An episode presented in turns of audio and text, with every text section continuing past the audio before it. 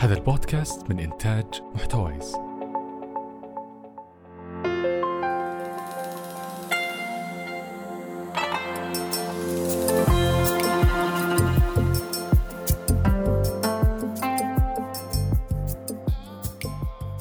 أهلا وسهلا.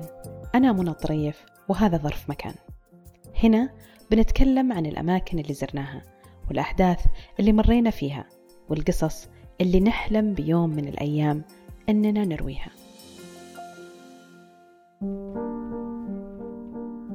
في هذا الموسم من ظرف مكان نركز فيه أكثر على السفر في السعودية واستعراض المواقع المسجلة ضمن قائمة التراث العالمي باليونسكو. نتكلم أكثر عن المكان وظرف المكان التاريخي الثقافي الإنساني وجوانب أخرى تخلينا نتعرف أكثر على بلدنا.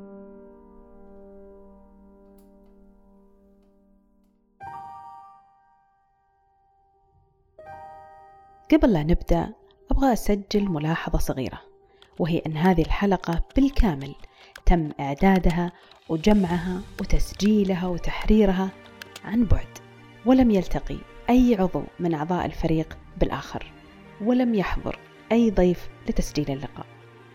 هذا تنفيذا لتوجيهات وزارة الصحة بالتباعد الاجتماعي وملازمة المنازل من أجل مكافحة انتشار فيروس كورونا. حفظنا الله وإياكم من كل مكروه. هذا البودكاست برعاية زين. أنت فوق جبل طويق ولا في الصحراء ولا حتى تصلي في الحرم. الجيل الخامس من زين يغطي لك أسرع بعشر مرات من سرعة الجيل الرابع وبسبعة وعشرين منطقة حول المملكة. تقنية الجيل الخامس من زين عالم جديد. يوصلك وين ما كنت. تفاصيل الحصول على الخدمة بنحطها في الأسفل في وصف الحلقة.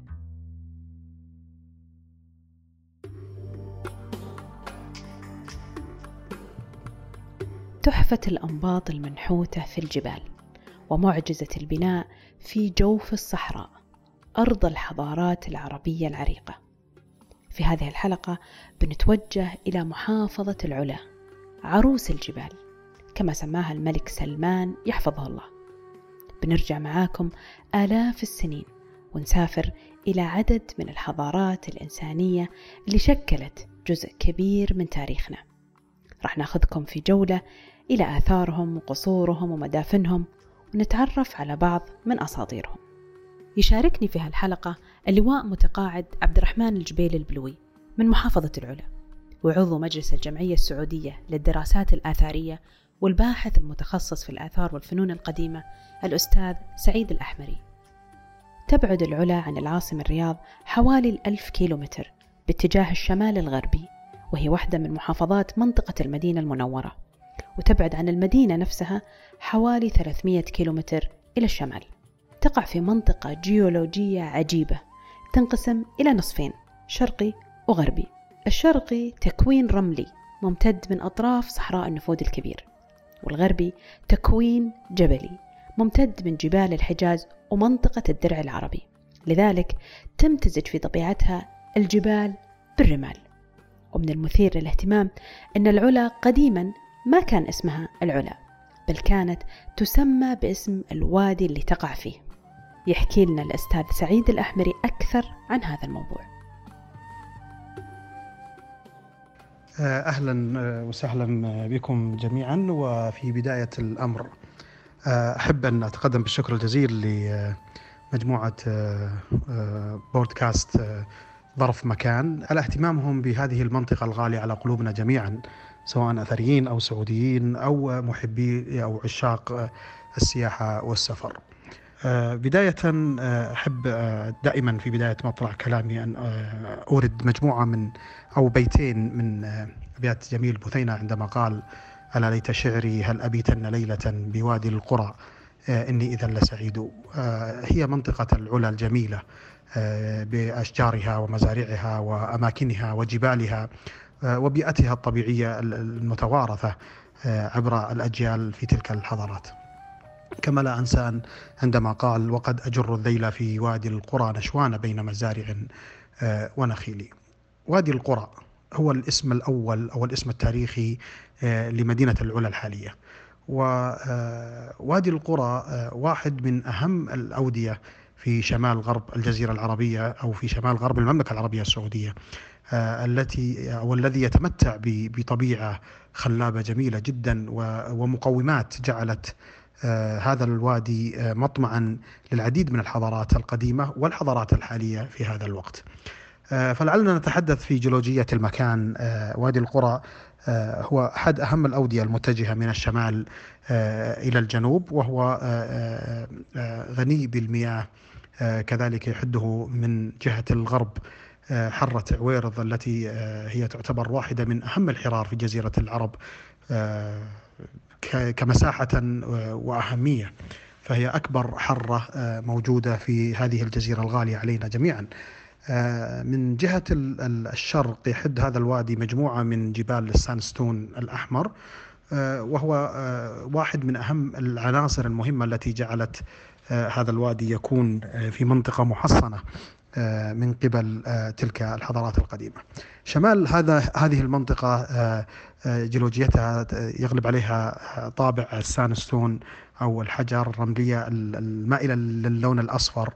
كما نجد جنوب هذا الوادي يتميز بالجرانيت ومجموعة من الأحجار المتصلبة أو النارية.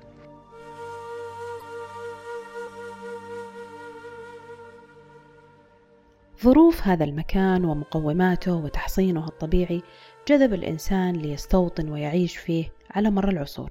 لذلك قامت فيه عديد من الحضارات.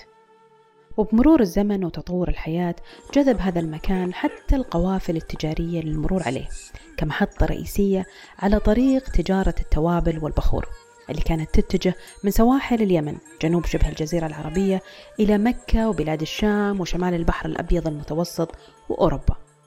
وأصبحت هذه المنطقة نقطة التقاء للبشر من مختلف أنحاء المعمورة.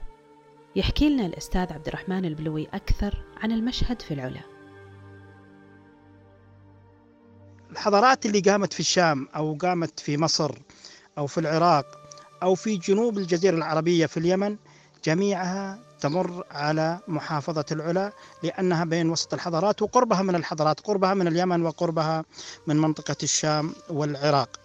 أيضا الحضارات مرت على محافظة العلا لأن تكوينها الطبيعي العجيب جعلها محافظة يعني مهمة فمثلا الطبيعة جبال جبالها الجميلة تحسينها الجبلي وأجواءها اللطيفة أيضا شيء مهم جدا وهو توفر المياه. توفر المياه والزراعة فهي منطقة زراعية بامتياز. ونلاحظ أنه أهلها يتوارثون الزراعة جيل بعد جيل. هذا الوادي عاشت فيه حضارة مملكة دادان التي نشأت في بدايات السابع قبل الميلاد. يعني في القرن السابع قبل الميلاد 700 سنة قبل الميلاد بدأت نهضة هذه أو بدأت نشأة هذه المملكة الحضارية العربية في هذا الشمال. وكان نشأتها أو كانت واحد من أهم أسباب نشأتها هو وجود كثرة المياه وطريق التجارة القديم. استمرت هذه المملكة من القرن السابع حتى نهايات القرن السادس قبل الميلاد. وبدأت هناك تظهر حضارة جديدة اسمها حضارة لحيان أو مملكة لحيان والتي لا زالت غامضة إلى هذا الوقت عند علماء عند كثير من علماء الآثار في قضية أنها دادان يطلق عليها أو يطلق على اسم المكان ومملكة لحيان يطلق على اسم العائلة الحاكمة في ذلك الوقت. فاستمرت مملكة لحيان من القرن السادس قبل الميلاد واستمرت حتى القرن الأول الميلادي. كان لها تأثير كبير بين حضاراتها في شمال غرب الجزيرة العربية حيث كان لها العديد من الصلات والامتدادات السياسية في شمال الجزيرة تأورد واحد من أهم المؤرخين القدامى في روما أن خليج العقبة الحالي كان يطلق عليه خليج الأحيان نسبة إلى امتداد وسياسة انتشار سياسة هذه الدولة. كما أنه امتد انتشارها السياسي إلى مدينة تيماء الحالية وسيطرت على بعض مناطق تيماء في ذلك الوقت.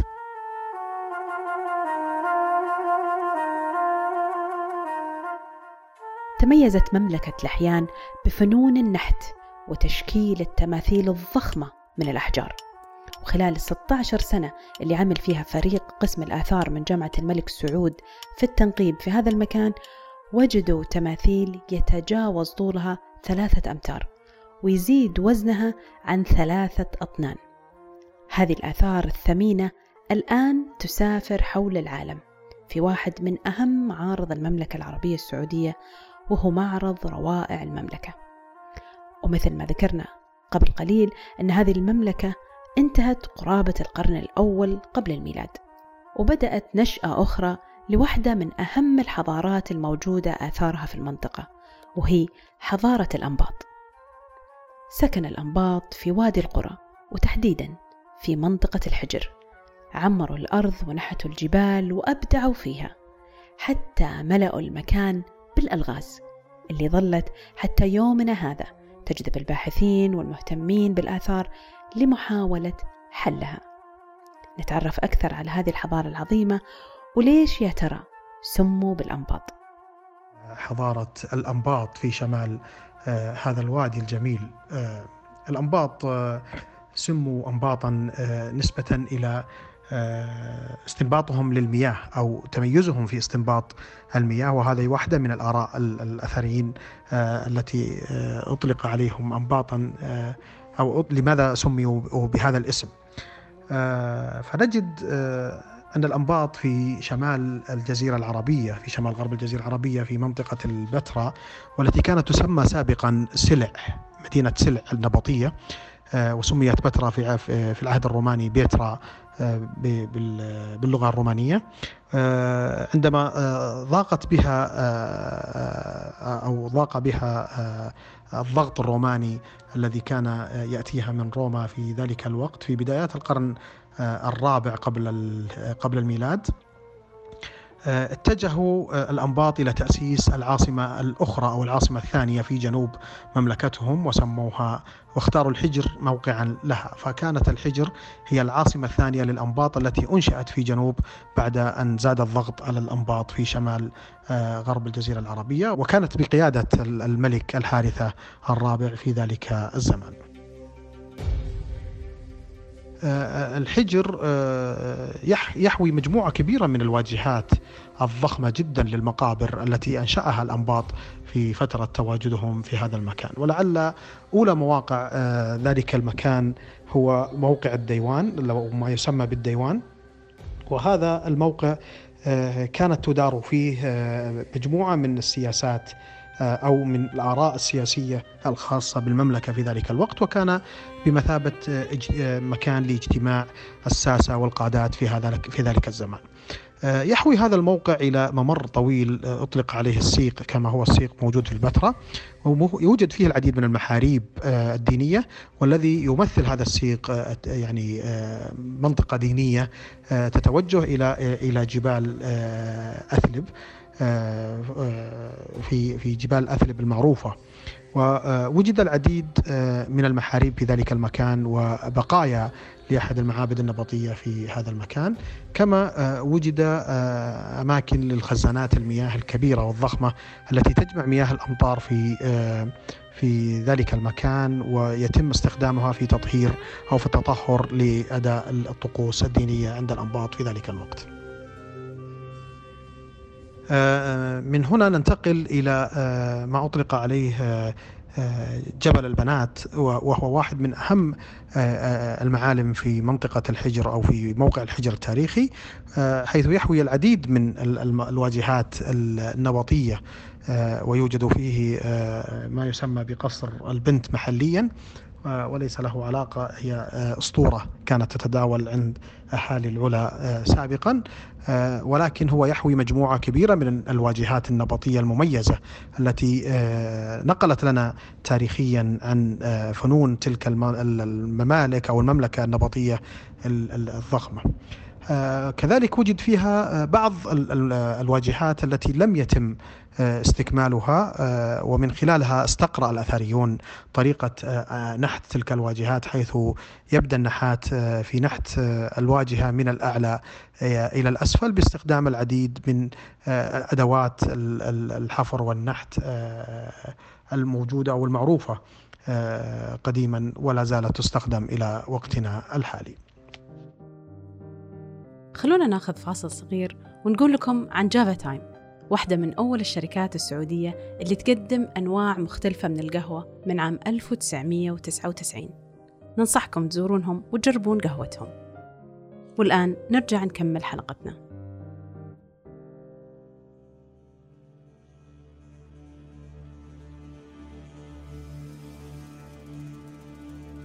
الزائر لمنطقة الحجر راح يلاحظ تشابه في عناصر أساسية تميز الواجهات المنحوتة مثل النسر اللي فارد جناحيه أعلى البوابات.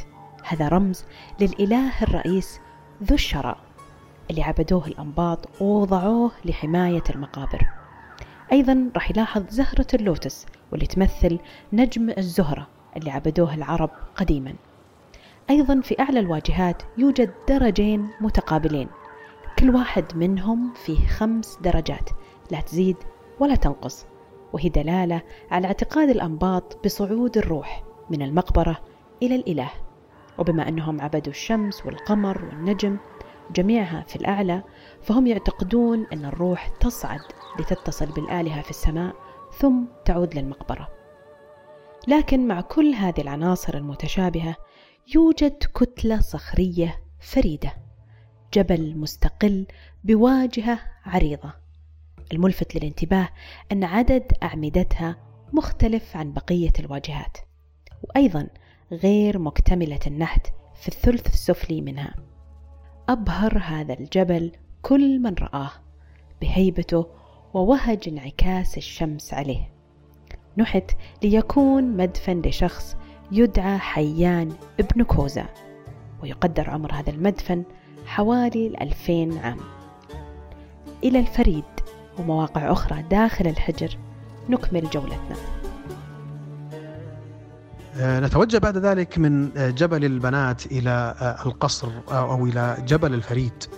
الذي يحوي مقبرة واحدة من أهم المقابر المنفردة في جبل لوحدها. في موقع الحجر نجد أنه كل واحد من تلك الجبال يحوي مجموعة من الواجهات. عدا هذا الجبل انفرد بهذه الواجهة الضخمة آه، جدا والتي تحوي على أربعة أعمدة آه، تميزت بالتيجان النبطية التي صنعت الهوية النبطية في آه، هذا المكان. و الجدير بالذكر أن هذه المقبرة لم تكتمل أو لم يكتمل بناؤها فأعطت معطيات جميلة جدا للأثريين في طريقة النحت وتقطيع الأحجار وتفنيش الواجهات بشكل بشكل واضح. واصبحت تلك الواجهة هي واحدة من أهم رموز الهوية الحضارية العربية في المملكة العربية السعودية في وقتنا الحالي. بعد كذا نتجه إلى منطقة الجبل الأحمر وهو واحد من أهم تلك الجبال التي تحوي كذلك واجهات ولكن تختلف في رمزياتها ومناطقها أو في زخارفها عن الجبال الأخرى. حيث آه، وجد فيها أحد المقابر المغلقة التي آه، استخرج منها الفريق السعودي الفرنسي مجموعة من الهياكل العظمية التي أعطت آه، معلومات جميلة عن طريقة الدفن عند الأنباط وطريقة دفن الأموات في تلك المقابر. باتجاه الجنوب من هذا الجبل يوجد آه، جبل ال ال ال الوجه الشهير الذي تم آه، وهو تشكيل طبيعي ولكن هو يمثل آه، شكلا لوجه إنسان متجها إلى باتجاه الشمس أو باتجاه غرب الموقع. من هنا نتجه إلى مقبرة الصانع وهي واحدة من أهم المقابر الموجودة والتي ارتبطت بقصه قصر البنت أو الصانع والبنت في في هذا المكان. ثم منطقة الخريمات وهي واحدة من كذلك من أهم المواقع التي تقع آه، غرب آه، موقع الحجر. ويوجد فيها العديد من المقابر التي تميزت بانفراد آه، زخارف جديدة في هذا المكان. ولعل السيفينكس واحد من أشهر الزخارف التي وجدت في منطقة الخريمات. في الموقع كذلك وجد العديد من الآبار آه، التي تدل على أن الأنباط اهتموا بتقنيات المياه بشكل واضح وجلي. كذلك وجدت العديد من القنوات المياه المنحوتة في الجبال التي آه، ميزت الأنباط أو تميز الأنباط بها في ذلك الوقت. كما لا ننسى أن في وسط هذا الموقع يوجد المنطقة السكنية التي كان يسكنها الأنباط التي تحوي المنازل السكنية والمعابد التي كانت تؤدى فيها الصلوات وهذه مما آه، آه، يظهر لنا تماما أنه آه، هذه التي التي توجد بالجبال هي هي قبور لتلك الحضارة وليست مساكن.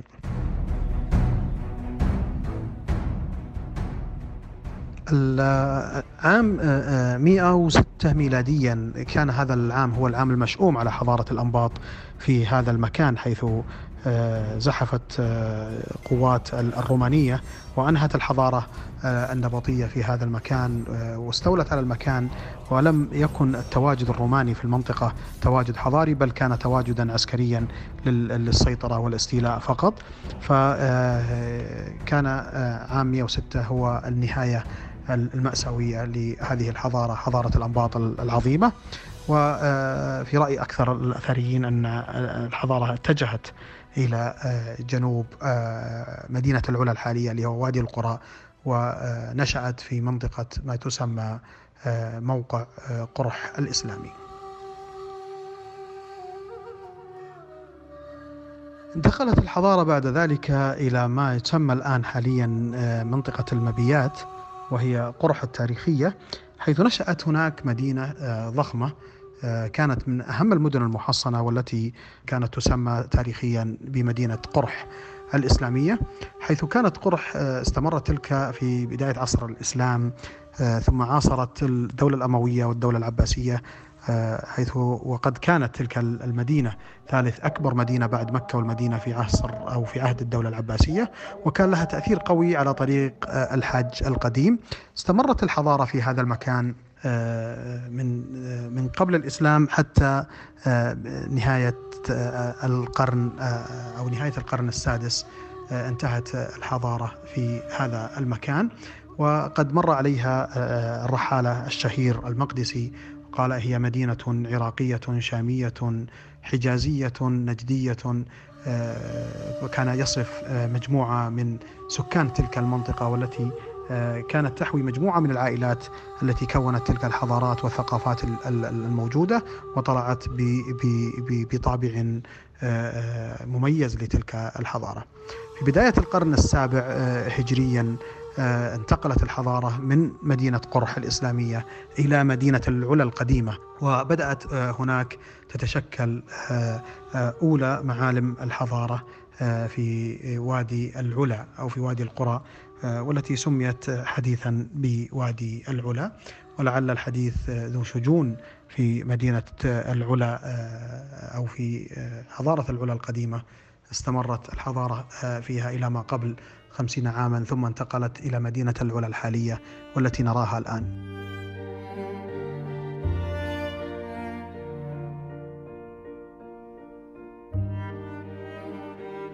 زار منطقة العلا عديد من الرحالة على مر الزمن من مختلف البلدان ووصفوا الحجر وكتبوا عن دهشتهم من عظمة الآثار الموجودة فيه. والقدماء منهم مثل ابن رشيد الفهري وابن بطوطة ذكروا المنطقة باسمها الصحيح الحجر. أما بعض المتقدمين نجد في كتاباتهم أنهم ذكروا اسم مدائن صالح وهو للتصحيح اسم جديد تعارف عليه الناس وشاع في الفترة الماضية. وبالحديث عن ما كتب في وصف المنطقة كتب رشيد الخيون الكاتب المعاصر والباحث في التراث والفكر عن زيارته لهذه المنطقة عام 2015 أقتبس من وصفه الآتي. متحف مفتوح في العراء. تخترقه الريح التي تشعرك بالفراغ والوحشة. من أمم أقامت هنا مئات السنين. ولم يبق منها سوى هذه المنحوتات. عمرت المكان بمعول وإزميل ورمل لا أكثر. إذا كان هذا رأي الزوار للمنطقة فإنه هذا يجعلنا نتساءل. يا ترى كيف عاش أهل العلا وهذه الآثار بالقرب منهم؟ كيف كان شكل حياتهم؟ وماذا كانت تعني لهم؟ أذكر أن السوق في البلدة القديمة اسمها الدور مكان للبيع والشراء. الجميع بالمحافظة يجلبون ما معهم للدور يبيعون ويشترون آه، وخاصة المواد الأساسية. أذكر أن كل مجموعة أو فخذ من قبيلة أو عائلة آه، تأتي إلى السوق لهم عميل تاجر معروف يأخذون منهم متطلباتهم. آه، إذا ما توجد معهم نقود على التاجر أن يعطيهم ويدون ذلك. يقومون بدفع النقود لهذا التاجر متى ما توفرت لديهم النقود. التكافل اجتماعي عجيب آه، والجميع كانوا أوفياء. الجبال في وقتنا تعني لنا شيء كثير. أيام الدراسة أذكر أنه في العصر لأن ما في كهرباء آه، كل طالب يأخذ كتابه ويروح في الجبل ويختار مكان ويذاكر دروسه لعدم توفر الكهرباء. وتعني أيضا الخروج في رحلات ونختار الجبال المناسبة. الوافر فيها الظل في الصيف أو الجبال اللي في الشتاء تكون دافية. آه، فحسب وقت الرحلة فالجبال تعني لنا هذا فقط. معظم جبال العلا يوجد فيها آه، رسومات ونقوش. آه، في وقتنا ما كنا نهتم كثير في النقوش. لكني أذكر أنه كثير يجون من الباحثين عن الآثار خاصة الأجانب. أذكر أحد الباحثات جلست ما يقارب أكثر من عشرة أيام تبحث في مكان آثار عكمة المشهورة الموجود في مدى في, العلا. جلست أكثر من عشر أيام. من الصباح إلى المساء تعود ما كان في فنادق كانت ساكنة عند أحد المواطنين. وما كنا نكترث كثير يعني في في في ما تقوم فيه.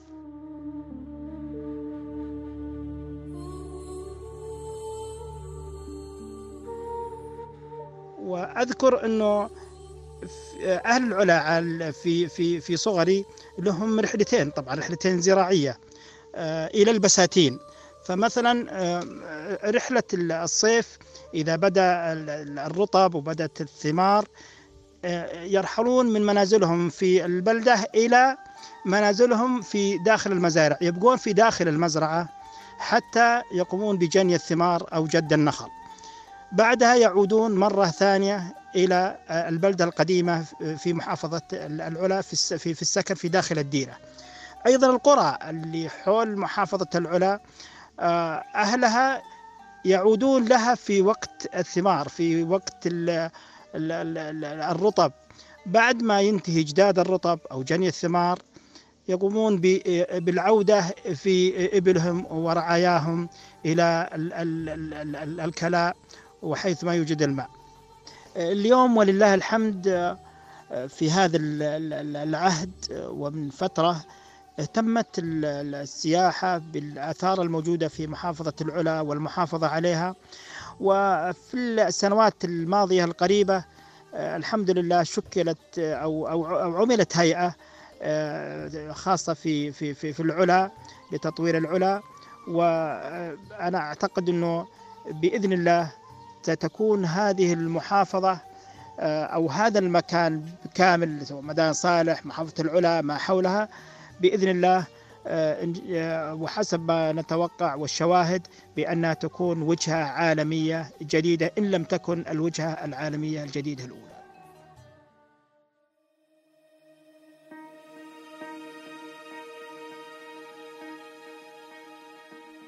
هذا الاهتمام من الدولة بالآثار والمناطق التاريخية نتج عنه تسجيل منطقة الحجر كموقع تراث عالمي باليونسكو عام 2008 وبحسب اليونسكو يعتبر الحجر أكبر موقع مصان لحضارة الأنباط ويحوي مقابر ضخمة مصانة جيدا. وتعود واجهاتها المزخرفة إلى القرن الأول قبل الميلاد وصولا إلى القرن الأول الميلادي. ويشمل العديد من النقوش من الحقبة السابقة للأنباط وعدد من رسوم الكهوف وتعتبر مقابرها الضخمة وآبارها المائية مثلا استثنائيا عن الإنجازات المعمارية للأنباط. يحتوي الموقع أيضا على محطة سكة الحديد اللي تعتبر ثالث أهم محطة على طريق الحجاج. كان لها دور كبير في نهاية عصر الدولة العثمانية في نقل الحجيج بالقطار إلى مكة المكرمة. تم ترميمها والعناية الفائقة بها لتهيئتها كأحد المعالم في هذا الموقع السياحي العالمي.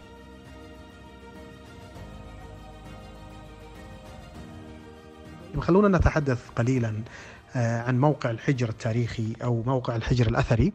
هو واحد من أهم المواقع الأثرية في المملكة العربية السعودية وهو أول موقع سجل آه، في منظمة اليونسكو المنظمه العالمية للتراث كان ذلك آه، واحد من إنجازات المملكة العربية السعودية في الآثار العالمية أو في توثيق الآثار العالمية وتعمل الهيئة الملكية لمحافظة العلا الآن جاهدة إلى تطوير هذا المكان بشكل واضح وجلي.